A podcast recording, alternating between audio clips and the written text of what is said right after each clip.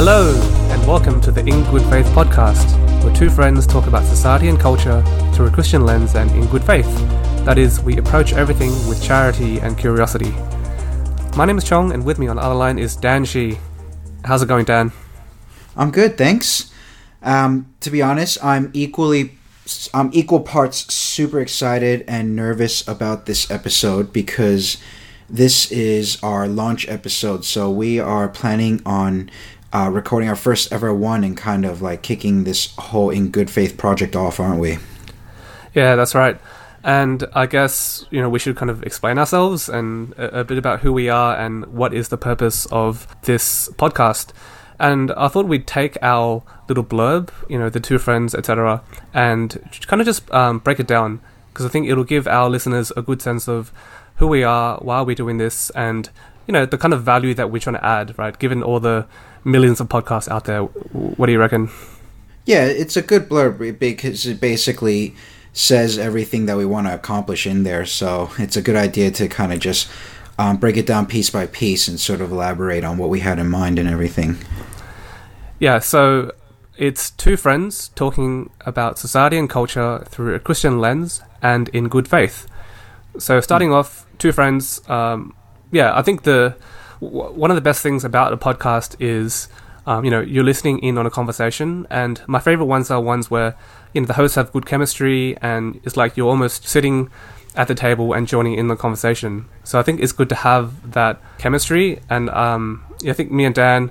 We've been friends for, what, like over a decade now. So, you know, we've, yeah, we've got some about yeah, ten, good exactly rapport. ten years. Mm. Yeah, exactly. So I think, um, well, hopefully it'll come through um, in these episodes. Have you got any other thoughts, Dan? Well, yeah, um, we share a lot of similar interests and ways of thinking. I think we um, we met at church. It was uh, ten years ago at Grace Point Church. Um, and I think I was actually your Bible study leader the first time we met. And uh, I was... We were uh, going to meet up to read the Bible together, and I was going to, you know, make you a better Christian and, you know, teach you more about Jesus and all that stuff. And then little did we know that sort of blossomed into a, a lifelong friendship. Into a beautiful friendship, yes. That's right. um, but I think, like, just along with In Two Friends, like, one of the things that we share is that we both feel like we're caught between two worlds, in a sense. So we're we're both... Uh, we've got this old and new dynamic going where it very much modern children, um, but because of our faith, we're grounded in a lot of older, slow, traditional uh, values and sentiments. And I think we're going to elaborate a little bit more on that later, aren't we? Yep. Yeah, and it kind of goes into the next part of our blurb, which is we're going to be talking about society and culture. And so, you know, society... which is like a community of people that lives in a particular place um, with their own customs and laws and so on. And culture, which is kind of like the ideas, the customs, the social behavior of a particular society. And the kind of T L D R version of this is that we want to be talking about, um, you know, people, how they relate to each other, and, you know, some of the ideas surrounding that. Um, have you got any other thoughts, Dan, around our approach to this topic? Yeah, so we had this idea about a year ago, so about mid twenty nineteen, we were, you know, playing around with the idea of starting a podcast, but neither of us got motivated enough to ultimately pull the trigger. And then plus you had your second kid around that time, and that kind of killed our momentum a little. I wrote that out, and I just realized saying out loud how much blame shifting that is. uh, but sorry about that. Um, but, you know, sorry, not sorry. It's the truth.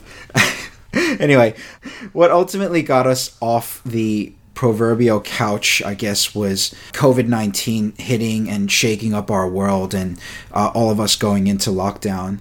And I actually remember a couple of months ago, we both got to this point in life where we were just struggling about everything coming to a halt, and we were both feeling bored and anxious because all of those normal distractions of life were gone. And, well, long story short, you know, everyone decided to start learning how to bake sourdough bread, and we decided to start this podcast. Um, so I'm talking about this because we're starting with this podcast with this awareness that the uh, coronavirus pandemic has fundamentally changed our world, and we're still very much in the process of working out how. So, you know, um, we can talk about how globally the world order is shifting mm. economically, um, seismic cultural shifts, those kind of things. But I think one of the things we've noticed is that it's really challenged the assumptions that ordinary people have about the relationship of humanity with the world. And it, it's kind of made us all feel a little bit more fragile, uh, a little bit less sure and certain about how the world works, you know? Um, and so we want to bounce off of that, and we want this podcast to be a space to sort of ask questions for the age of coronavirus. You know, everyone's been talking about age of coronavirus and mm. stuff like, what's the meaning of human life? What do we need in life in order to thrive for humans? What's modern existence? You know, what what's working for us in modern existence and what isn't? And those are the kind of things we... So I, I can't help, Dan, but just feel incredibly uh, intimidated at what you've just proposed. They're extremely big questions, Dan. Um, but let's keep going. So, through a Christian lens is the next part. So, you know, as our resident Bible college student, can you explain a bit about that? Okay, yeah. So, so uh, one of the concepts you hear a lot about, you know, when you're doing Christian studies is this idea of worldview, right? So, it's this idea that most people have a set of core beliefs or values, and that's the The, the framework through which they view their world, right? And the two keys of a mm. worldview is, one, that it's internally consistent, right? So it's, it's logical, it makes sense with itself. Um, you don't hold beliefs that contradict each other, right? It's not natural for a human to hold two contradicting beliefs yep. together for very long anyway. Um, and the second thing is that it's comprehensive, in that it has an explanation for everything in life. You know, so when we talk about something in our podcast, like a particular topic, like, I don't know, say, say gender and sexuality or technology or even pop culture and movies, what we're interested in doing is we want to share how our deepest Christian commitments and values inform our views and our opinions. Um, so if you're a Christian and you're listening to this, you'll be familiar with this process because, you know, whenever your church holds like a seminar or a topical study on something along the lines of, you know, what does the Bible say about Uh, manhood and womanhood, or how should Christians vote, or how should Christians view Hollywood, or something. You're you're you're basically looking at something through a Christian worldview, and that's what we want to you know keep doing. But we don't want this just to be for Christians. We also want non-Christians to listen along and get something out of this as well. So Chong, um, do you want to share what we had in mind for our non-Christian listeners? Yeah, that's right, and. We yeah don't want to be in this like Christian bubble uh, because you know we're not like that in real life. You know, we have friends who are Christians. We have friends who are non-Christians. We're hoping many of them would be interested in you know hearing from us, um, you know because they're, they're our friends and they like us and stuff. But we're also aware that hopefully you know as this podcast you know gaining some momentum that we pick up other listeners too. And of mm-hmm. course, none of them or not all of them are going to be from a Christian background. But I think it's still. When we're talking about from a Christian worldview, I think it's still um, helpful for non-believers just to hear about, you know, what do Christians think about this, right? Not that we're trying to um, be the one voice about what all Christians think, but I think, yeah, it's um, useful to just be exposed, right, to different perspectives. And often, you know, if you're a non-believer, you probably don't have that much kind of knowledge or understanding of Christian concepts or why certain people think, you know, a certain way. And so hopefully that's what we can bring in to, yeah, your your life as well. And I think I just want to emphasize that we don't, if you're non-Christian, we're not interested in, if uh, I guess, converting you to Christianity, so quote-unquote evangelism. Our goal is a little bit more humble, I suppose. We just want you to be able to hear how Christians think and mm. maybe just uh, gain a little bit insight into, you know, what... Uh, how we view the world and that kind of thing. Um, and, and similarly for non-Christians, we're not interested in... Te- I mean, for Christians, we're not interested in telling Christians what to think either. The only reason we included the Christian lens thing is because being a Christian is... Well, for me and Chong, it's an inescapable part of our identities, and we wouldn't be able to speak sincerely if we didn't come from a Christian perspective, you know? And yeah, so now we get to the last part of our blurb, which is in good faith. And I'd like to kind of give myself a little pat on the back for this one. It's kind of got that double meaning, you know, so uh, in good faith, we're coming from a faith perspective. Um, but good faith itself um, is, yeah, a really interesting concept. So I just want to unpack that um, a little bit. We've kind mm. of divided it up into um, charity and curiosity. Yeah, so I just want to unpack um, what charity means. And I think there's a few elements to it. So uh, the first thing I can think of is... You know, we want to demonstrate respect, right? And I guess from a colloquial point of view, it's don't be a dick. Mm-hmm. Like, actually listen to people. Uh, don't be a troll. Don't just be like spreading outrage and all that kind of stuff. Mm. Um, I think there's, yeah, there's um, a place for respectful conversation and hearing each other's views. And yeah, um, and I think that's really important. Yeah. Um, I think secondly, we want to be charitable in terms of how we give credence and analyze different um, ideas and worldviews. So I don't know, Dan, if you've heard of this uh, phrase called straw manning.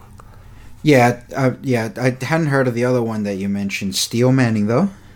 Mm. So a straw man is basically when you take someone's, you know, idea or argument, and then you kind of package package it up in a very weak kind of way, and then so it's easier to kind of argue against it. And uh, the opposite of that is steel manning, which is basically you take someone's idea, and rather than trying to, trying to tear it to the ground, you try to come up with reasons for why, you know, they hold that belief. You know, what are the actual, you know, good elements to it, what what are the strong elements, and can you then argue against that, right? So we want to be generous, you know, to our, not necessarily opponents, but just like to other views, rather than just very cheaply trying to knock it down. So it takes a bit of courage and, um, well, a bit of courage and confidence in your own point of view to be able to do that, doesn't it? Because you're basically saying, I, I want to represent someone who thinks different to me. I want to represent them fairly and acknowledge mm. that they have good points that I need to heed as well. Yep. And the um, other aspect that I also want to bring in is just as a mat- matter of uh, pragmatism. So, like, we need to get along in society because there's just so many different views, especially we live in a very multicultural place like Australia. Um, you know, you have people from different backgrounds, different uh, religions and belief systems. Mm. There's just no way that, like, one side can win all the time. Mm. It's like, and you see kind of uh, conversations coming out of America, like uh, common good conservatives, right? Mm. So people with like um, a Catholic faith who are like, if only the government was ruled according to, you know, Catholic Christian principles, how mm. great was, would society be? And it's like, well, how realistic is that? You know, like, are you actually going to impose like a theocracy on people? Well, mm. no, right? That's not going to happen. Mm. You know, no side is going to win everything. So we have to have a way of getting along, right? Of finding common ground, of coexisting. And so I think, you know, the, the principle of charity is important to kind of get us there. Yeah. Um, and I guess just as a final point, it also just comes from the biblical uh, injunction, which is to love everyone, right? To love your enemies, to love your neighbors. And I think, yeah, that is a motivation, right, that comes from um, th- the Christian worldview is we are no better than anyone else. You know, we are all fallen, we're sinners, and yeah, we were loved by God first, um, and so we don't have any excuse but to love others. And as part of loving others, I think, is treating their their identity, their beliefs uh, with respect. Mm. And Jesus pretty much says that word for word. He says in, in Matthew chapter six, you know, uh, the general rule of thumb you hear is that you should love your neighbor and hate your enemies. And then he goes and, and you know, basically flips that on his head or, or takes it up to eleven and says, no, you want to be able, you want to treat your enemies in the same way that you would treat your neighbors, treat your family, treat those you love. And so um, that's definitely something that's very much informing what informing mm. how we want to do this podcast. And I just want to add this whole charity thing. And can I say that this is probably the heart of In Good Faith, the podcast, because mm. this is pretty much the the thing, the product that we want to bring to the table. We want to start a dialogue that's full of charity, that is um, something that people who disagree with us can listen to and feel like, you know what, that makes a lot of sense, and, and I get where these guys are coming from. And I think it's so much of news and media right now is is about trying to defeat your opponent and gain ground on them. And the thing yeah. I find so funny about that is, well, most of the time, your opponent, they're the people that you live with, that you coexist with in society.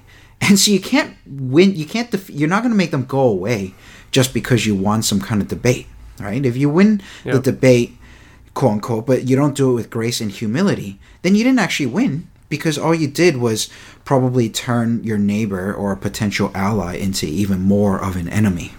And so yeah, like we, we, we, we all lose, right, in, in a sense.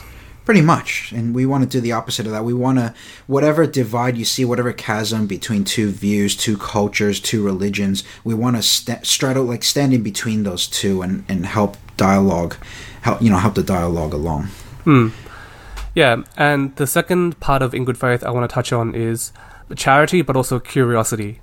And so it's kind of getting to your point, Dan, about, um, yeah, we're not interested in a debate where we kind of just attack the other side. We're just like, you know, defending our own side or justifying or, you know, agreeing, disagreeing or whatever. Um, it's about seeking understanding. It's, yeah, even if you have an opponent, right, whose views you disagree with, maybe there's like a nugget of truth, right? Maybe like... Mm. They're not one hundred percent wrong, you know. Um, you think that they're seventy percent wrong. Okay, so what's the thirty percent that they get right? And, and what can we learn from that? Um, mm. And, you know, being curious, it's about, you know, uh, we could touch on various topics. Um, broadly, in society and culture, it's a very yeah, big uh, well to draw from. So we want to be thinking broadly, but um, you mentioned before, we want to think deeply as well. So what are those kind of underlying core beliefs and worldviews? And dare I say, metaphysics, right, is, is what we want to um, uh, get into as well in, in, in this podcast.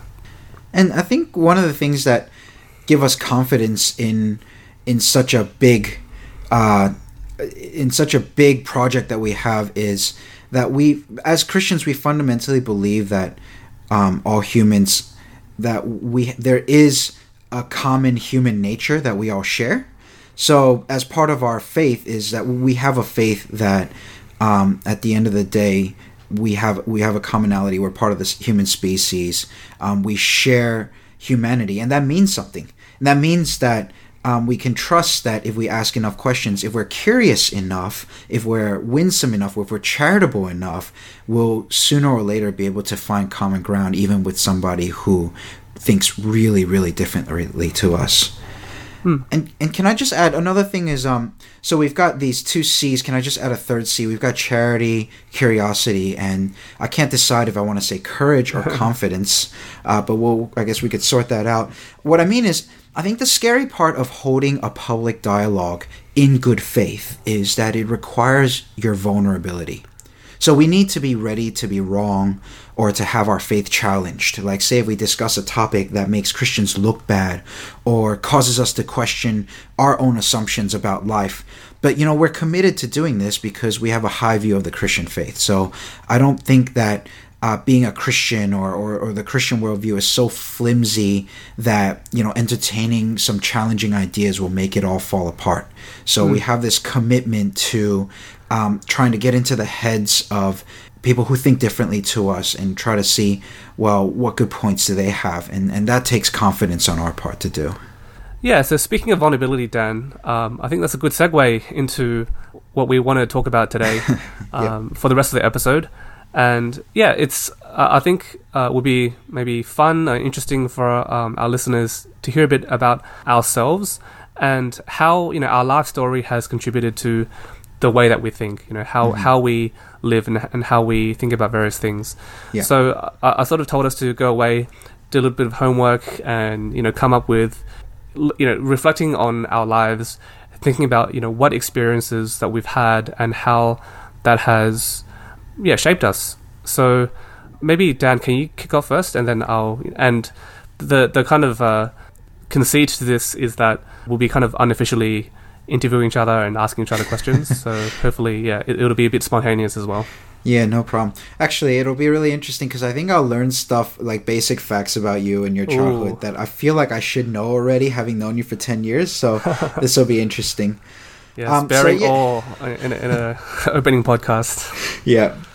So I was, uh, so I'm living here in Sydney, Australia now, but I was actually born and raised in New York, in New York City.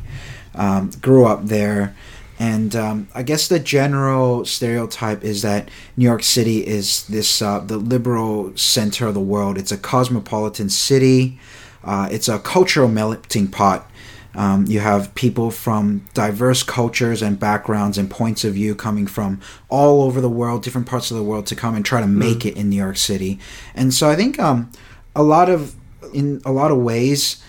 growing up in that environment has um, sort of shaped me to I guess, um, think not just in one particular way, but to assume that just because I have a belief on something doesn't mean that I, I have to be right on that. And maybe I could mm. be wrong and someone else could be right on that.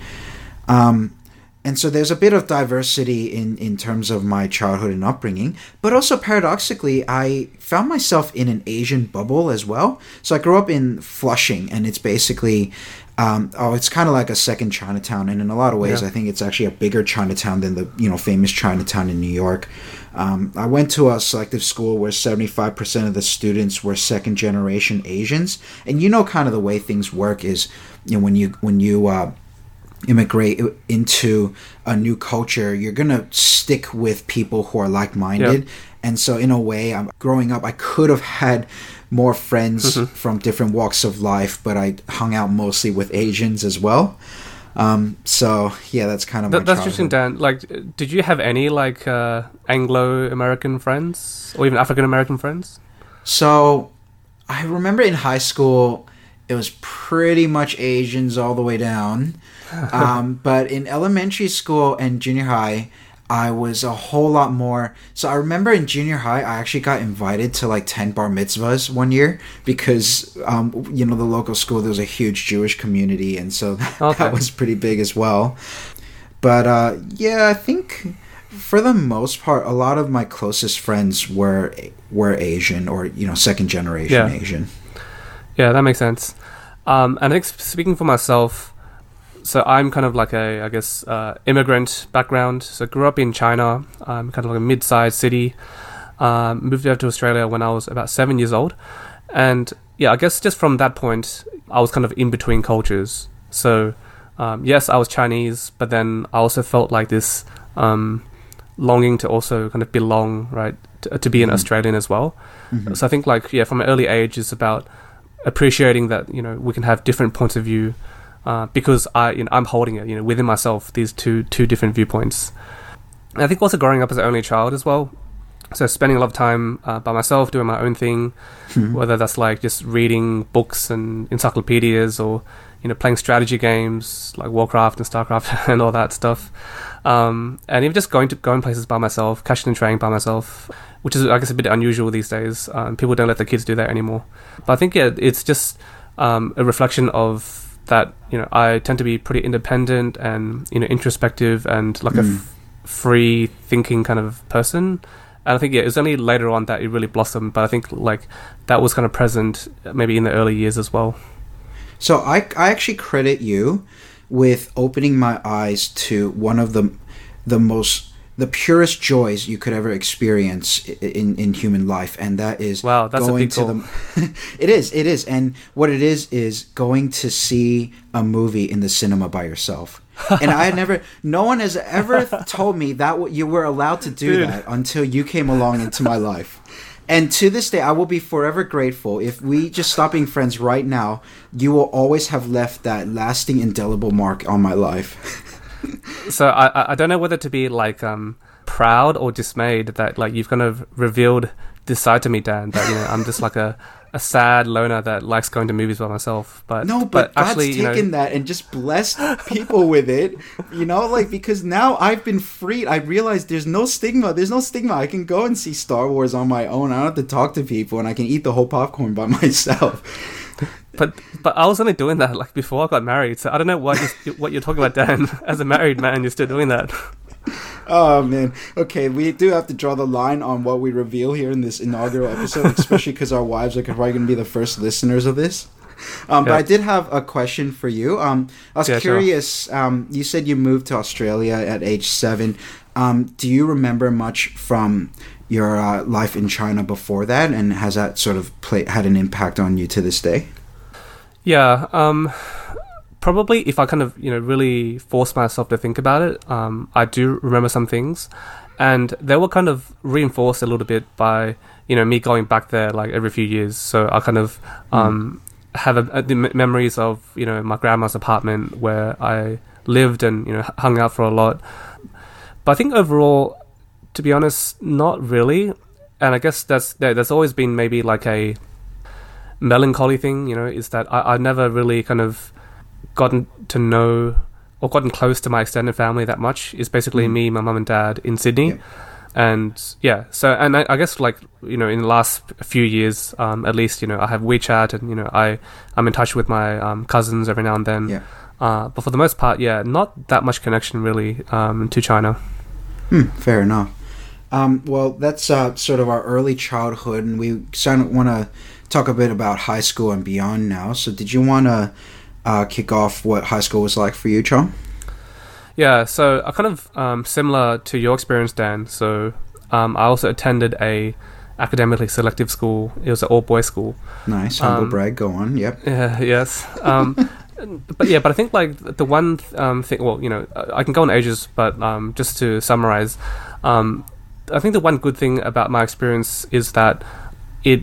It was a peculiar school in that, like, it also kind of emphasized being a well-rounded person, right? You do sports and music and arts and various things. Like, you weren't just expected to do well academically. Mm. Um, so I think, like, you know, it, it is a very um, formative age, right? That that high school age. I think just, like, being exposed to that culture of, like, being um, sporty and getting into, into the school spirit and all that, I think it, it did kind of give me an appreciation of yeah the importance of being a, a well-rounded person.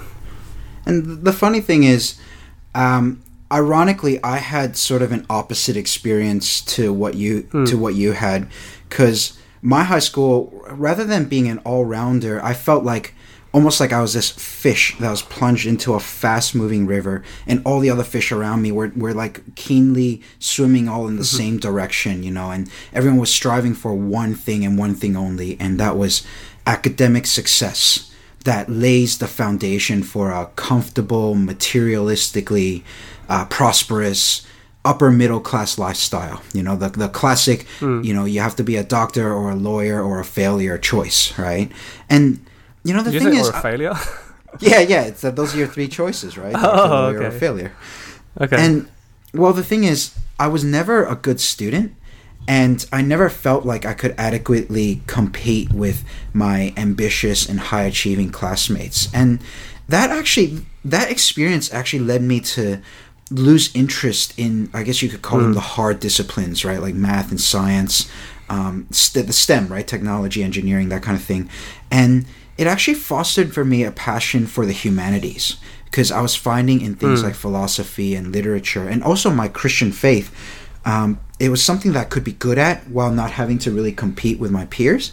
So ironically, I ended up with this uh, sort of um, interest and passion for society and culture, uh, but it came out of, you know, my failure to please my Asian parents and, you know, go into computer engineering like my dad is in or something like that. Interesting. So it's just, it all turned out pretty well for you then.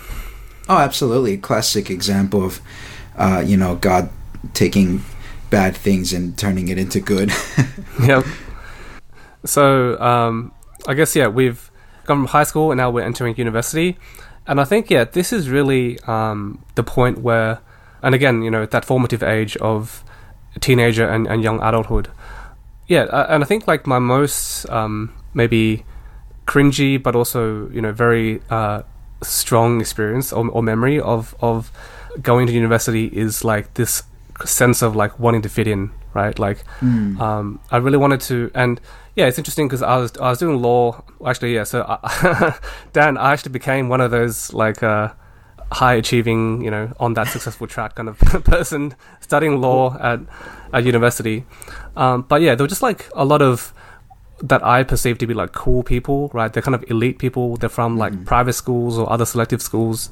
And so I definitely was felt a bit, um, I felt a bit intimidated. Um, and yeah, part of me was just like, oh man, I really need to fit in with these people, right? Like, what can I do to kind of please them or get into that group?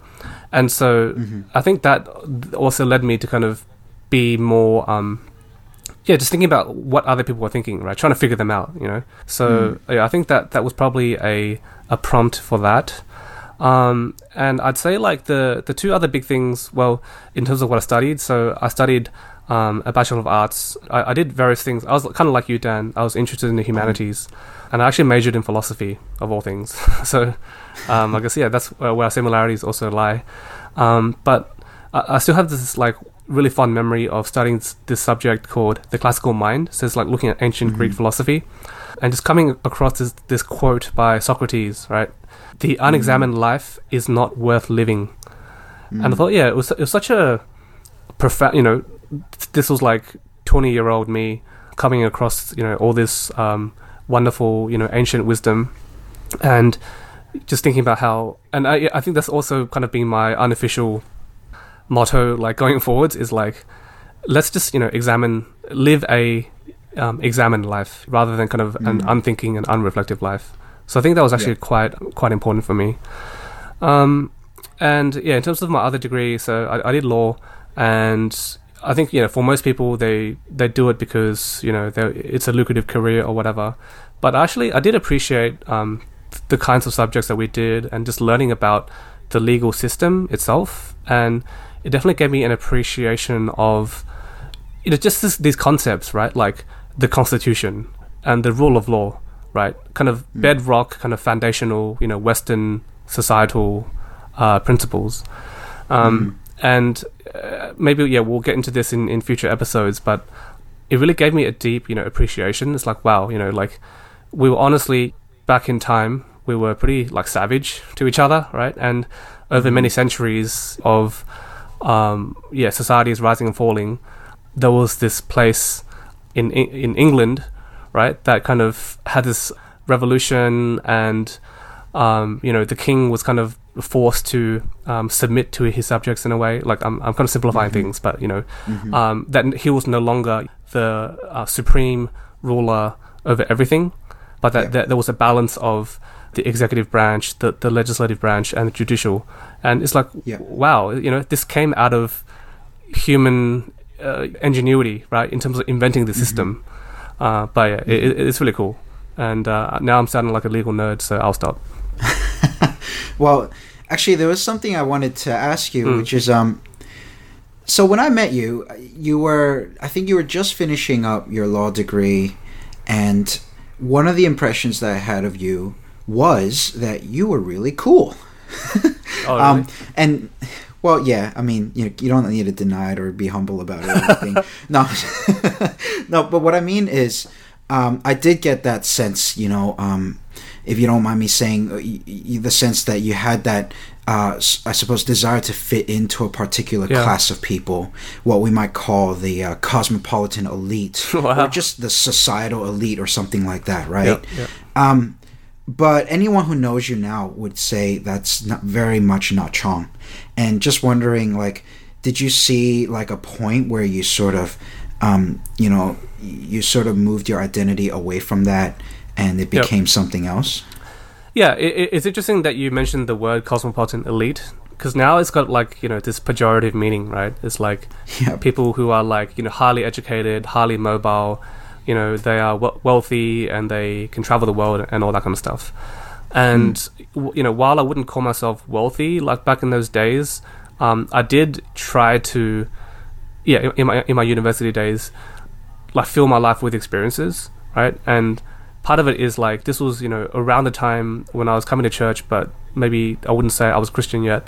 Um, but so I guess, you know, my priority was about, like, how can I experience the most things, right? How can I mm. um, travel and see different countries, which I got a chance to do when I went on exchange. That was really awesome. Mm. Um, and yeah, so kind of experiencing that, that side of things was kind of life-changing in a way. But yeah, I guess maybe you're asking me about the shift. I think it's kind of um, simple, but, you know, when I did become a Christian and kind of submitted myself, right, to to Jesus and that I belong to him now, um, I think mm-hmm. th- it does entail, like, a shift in priorities, you know, a shift in perspectives. Um, yeah. And, you know, I, I hope something that we can talk about um, in future episodes is, like, like, why is that? You know, like, why does the Christian worldview make sense? You know, me being, like, a mm. fairly intellectual kind of person, what did I find about Christianity that was actually, you know, satisfying to me? But, yeah, anyway, Absolutely. so, um, yeah, once I became a Christian, and I think we'll get to the, this kind of final life stage that we'll talk about, um, yeah, it, it's kind of made me realize, you know, like, that all the traveling and life experiences, um, is ultimately like not satisfying, and th- there's something greater out there. Yeah. So I guess that yeah. was kind of the shift. Yeah. I need to share about my uh, sort of uni life as well. Um, I guess based off of your story, I would say that our we kind of had a similar high school experience, and then we kind of went our own divergent ways because I figured I couldn't really roll with the big dogs in terms of like being, you know, smart and getting good grades and everything like that. Um, and this sounds bad, but it's kind of true because that sort of led me to uh, where I ended up going to college in the States, which is this Christian college. Um, and I did a double major in in uh, philosophy and biblical studies. And um during this time, I suppose one of the things that uh, happened was my mind became even more open to uh, people of different cultures. So one of the things that uh, you do w- when you go to uni in the States is you often go somewhere that's out of state, and yep. uh, you travel and you live elsewhere. And that was the first time that I was forcibly removed from my Asian bubble, so to speak, and I met and befriended and became lifelong friends with a lot of people who came from a very different walk of life. You went to um, Boston, is that right? Yeah, that's right. Well, just a little bit north of Boston, um, okay. about, you know, like maybe thirty, forty minutes out of the city. Um, so I also did a... Uh, So I, I also did a philosophy degree, and I can totally relate in this aspect to what you were saying about um, how important, you know, thinking deeply about things are for uh, mm. for how you live. So one of the things that I still remember is when I took my first intro to philosophy class, um, it was so almost sort of like a history of philosophy, and you're going through just the different movements of thought in in Western uh, in Western history, right? And yep. it, it was mind-blowing how in in philosophy, in high thought, people would come up with certain ideas. And then for the next century after that, the ramifications of those ideas would mm. filter down into how we lived and how we did things and how society ran, and even into things like entertainment and art and things like that. Um, so just as an example, um, you know, Uh, the shift from modernism to postmodernism, and uh, how you date that is debatable, but say the moment when people uh, abandoned traditional metaphysics and decided that there's no way to say that there's an absolute truth. Like, that's a really high mm. concept idea, right? You don't walk around and, you know, that's a big impact on your life, whether, you know, uh, morality is absolute or relative, right? But people were thinking about that and pushing the boundaries of that thought, and then... Um, and then now, even today, we're sort of living out the ramifications of uh, a postmodern society where we don't agree on what is mm. ultimately good or what is ultimately evil. And I think we keep saying, like, there's this is fodder for future episodes, but um, I guess what I my point is that was made what made me fall in love with philosophy and thought, and appreciate how important it is, because you might just be, we're all just ordinary people living ordinary lives, trying to get through our life and get to the end of the day. Um, but how we think and what we think about deep things has an impact on how we live, no matter who you are, and it's inescapable. And I think that's the reason we're so interested in, in doing this podcast, isn't it? Because we want to look deeply at how we think uh, in order for it to inform positively how we live. Yep, totally. Um, and I like how you just went on this like passionate rant about philosophy, and that's really great. yeah, it's, well, it was one of the things in uni that we both had in common, wasn't it? Yeah, that's right. Now, I had a... Um, so speaking of, uh, I guess, philosophy, I had a, this thought, right? I'd like to think that one of the valuable things that you and I are bringing to the table is... our unique perspective in a cultural landscape. So we said before, what we really hope is to sort of um, bridge any chasms um, and and bring together any divides in people, whether it's like Christian or non-Christian, mm. conservative or liberal, uh, traditional or modern, things like that. Now, you and I, we've both been raised in liberal cities, and we've been formed by liberal institutions, but due to our cultural background and our faith, we have a pretty conservative core. And I feel like um, we do have this, I guess, unique perspective because we are we do have one foot in both worlds. Do you feel? Do you get that sense, Chong? Yeah, I, I do, Dan. That's a really good observation. And I think it goes back to what I was saying about, like, I kind of just feel, you know, pulled into different worlds and kind of never being comfortable in one place. And I think there's an inherent kind of um, tension, you know, or struggle in that. Um, but I think the flip side is that it does give me, like, greater, I guess, sympathy for, you know, understanding of different sides of issues. Because, mm-hmm. yeah, like, there's part of me that's that's liberal, right, that and we can go into it in future episodes. There's definitely a part of me that's conservative. So mm-hmm. so I feel like, yeah, like I, I don't kind of neatly place myself in various cultural topics, you know, for and against. Like mm-hmm. I, I see myself kind of identifying with, but also disagreeing with, mm-hmm. like, every side. Um, so, you know, I think that is inconvenient, you know, when you're trying to, like, uh, be passionate for a cause, right, to support the cause. Mm-hmm. But I think it does give us, um, yeah, like a...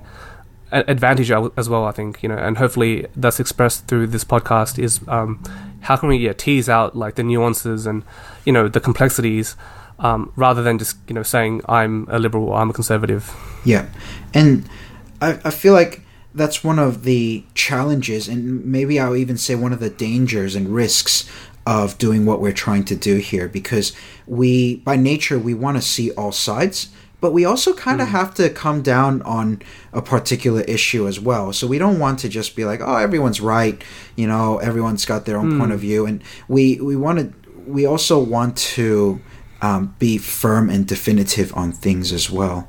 Now, for my part, I just want to lay my cards on the table and say, I, I feel like because of my Christian upbringing, I, I've been going to church since I was seven years old. That's when my family sort of converted to Christianity. I've always had a conservative core to me. Um, and for a while when I was younger, I wasn't as sure of my identity. Uh, but since I grew up and settled down and that sort of thing, I discovered core values that have always been there, but only made themselves clearer later on. And so I'm talking about, um, you know, respect for tradition um, and Uh, sort of a general instinctive deference to authority and, and a hierarchy in human life.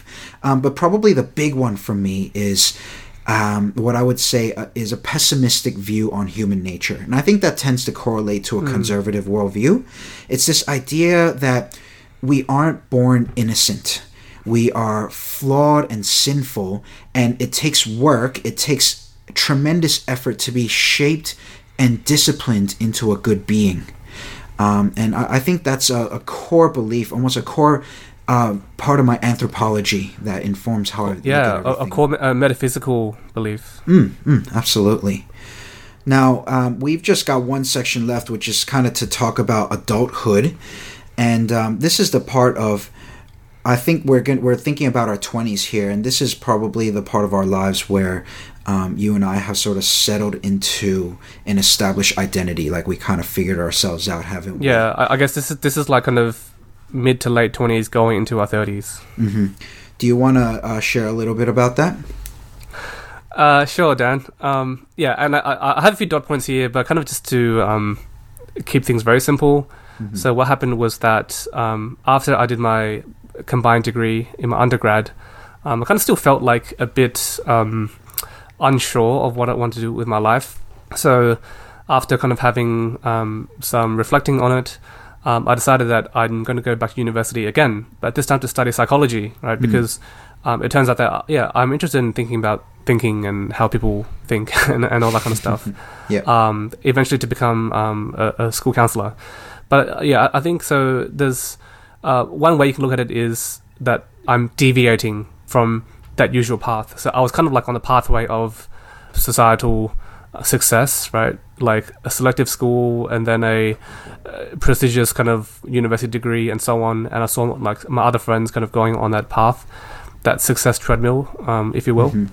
But yeah, I think for me, it's like, well, I didn't actually want to do that. So again, maybe it's kind of speaking to, like, I just want to do things my own way. And, uh, yeah, part part of that is, yeah, deviating from it.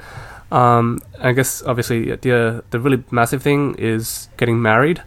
So um, I've been married for uh, more than five years now. I should know this off the top of my head. Oh, six years, um, right? Because you got married a year after me, twenty fourteen. Yeah, six years. Yep. Yeah, yeah. There you go. And, of course, like... Um, when you get married, obviously, it's a massive shift, and I guess I'd kind of boil it down to you are no longer your own person, right? Mm. You are you are a team. Yep. Um, and then if you add to that having children, um, then you are also now responsible for other living humans, right? Other, mm-hmm. other living beings. Mm-hmm. So like, yeah. I think you know, if you want to take that responsibility seriously, then yeah, it does have to kind of massively shift what your own priorities are. Mm-hmm. Um, and you know, you, basically you can no, no longer live for yourself, right? Yeah. Uh, and yeah, I think that sense of like, sacrifice, but you know, like very willing and happy sacrifice, right? To mm-hmm. to do that for your children, I think that kind of inherently does make you more conservative, right? In some in some senses, mm-hmm. and yeah, I'd, I'd be happy to just kind of yeah explore that with you. But yeah, but totally, you know, like go, me going from like happy, well traveling, you know, cosmopolitan elite, right, to now kind of like s- settled down with with a, a wife and two kids. Um, yeah, of course, that's going to change things, but um, you know, I'm grateful for everything that I've experienced because you know, all of those things kind of give me perspective and yeah, like bring me to where I am today, right? Where I can think about things in a certain way. Yeah. So we, in other words, we've become part of the hoi polloi. Am I allowed to say that? The just one, one more of the masses. um, no, I, I completely agree, and I think this is where our sort of. Uh, Our sort of life stories converge again because I've had pretty much the same experience, and um, we probably could um, spend another episode talking about what um, marriage and family does to your worldview and that kind of thing. Um, but very much, I um, I found myself suddenly. I don't think it was conscious, um, but suddenly thinking about roots, you know, um, mm. and. And it extends backwards and forward. Like when I started a family of my own, suddenly I was so interested in where I came from, you know, my parents and their heritage, my heritage. Yeah. Um, but I was also extremely concerned with what kind of um, what kind of roots I would be establishing for my future family. Now, you're a father of two. I've got a little girl myself. And it, it's like you were saying that we've um, now suddenly I need to think about what kind of a world we're leaving for our children and what kind of uh, a future we're establishing for them, and also what kind, what we're on about and what our values are and what identity, what aspects of yep. my identity that I want to pass along to my children. Um, so that's all, all coming together. Um, and when you bring that all together, I guess it does make us shade a little bit more conservative, um, which, uh, yeah, it's funny how it does that. Yeah, thanks for that, Dan, and um, I hope our listeners, yeah, n- now know us much more intimately, and hopefully we've made that connection um, as as two friends. But yeah, I'd like to kind of draw a line underneath that segment. Um, that's enough navel gazing for today. Um, would you like to wrap us up, Dan? Yeah, I think very much we feel that the product that we are bringing to the table is ourselves, um, and so we want to explore. Uh, you know, topics that are relevant to you, our listeners, uh, things in society and culture that are inevitably going to impact you uh, and be a part of your lives. Uh, but we want to do so from the perspective of who we are. Um, so if you're a Christian, my, our hope is that we will, to use a quote-unquote Christian word, we will edify you. Um, that will build you up and encourage you, um, and maybe in the way that we think through things as Christians, it'll give you some food for thought as well in, in how to think through things. Uh, but if you're not a Christian, we well, first of all, we're really thankful that you're listening to us, and our goal is hopefully that um, we can just start a dialogue, and that you can just see how the the way that we think about things and the way that we're informed by our beliefs about God and Jesus. Um, I guess just sort of shape, you know, shape our beliefs on things. Um, and so either way, whoever you are, our goal is to encourage you by expanding your thinking and maybe at least starting a dialogue um, between people who might otherwise uh, never talk to each other, and starting a dialogue between people who might otherwise think that their opinion is the, the only right way of thinking about a certain thing. Um, and starting with ourselves, we want to be less ignorant and fearful of people who are different to us. And that is the whole goal of In Good Faith. Awesome. Thank you, Dan. And yeah, we'll wrap things up there. maybe just for the benefit of our listeners, what we'd like to do is record on a fortnightly basis. So we might um, record yeah, a few episodes kind of early on um, together, but mm-hmm. you can expect us to be, you know, fairly regular on a fortnightly basis. Yep, and we've got a couple of um, we want to try to reach out. We've got uh, Instagram and Twitter. We're gonna we've uh, we want to basically be serious about how the whole dialogue thing. So we invite you to comment and share your thoughts. Uh, we have an email address for uh, for sending us mail as well. So you'll be able to find all that um, through whatever platform you're listening to. Yeah, it'll be in our show notes. Yeah, well, thanks a lot, Chong. I guess we'll call it here. Have a good night. Okay, see you in the next one. Bye-bye. Bye.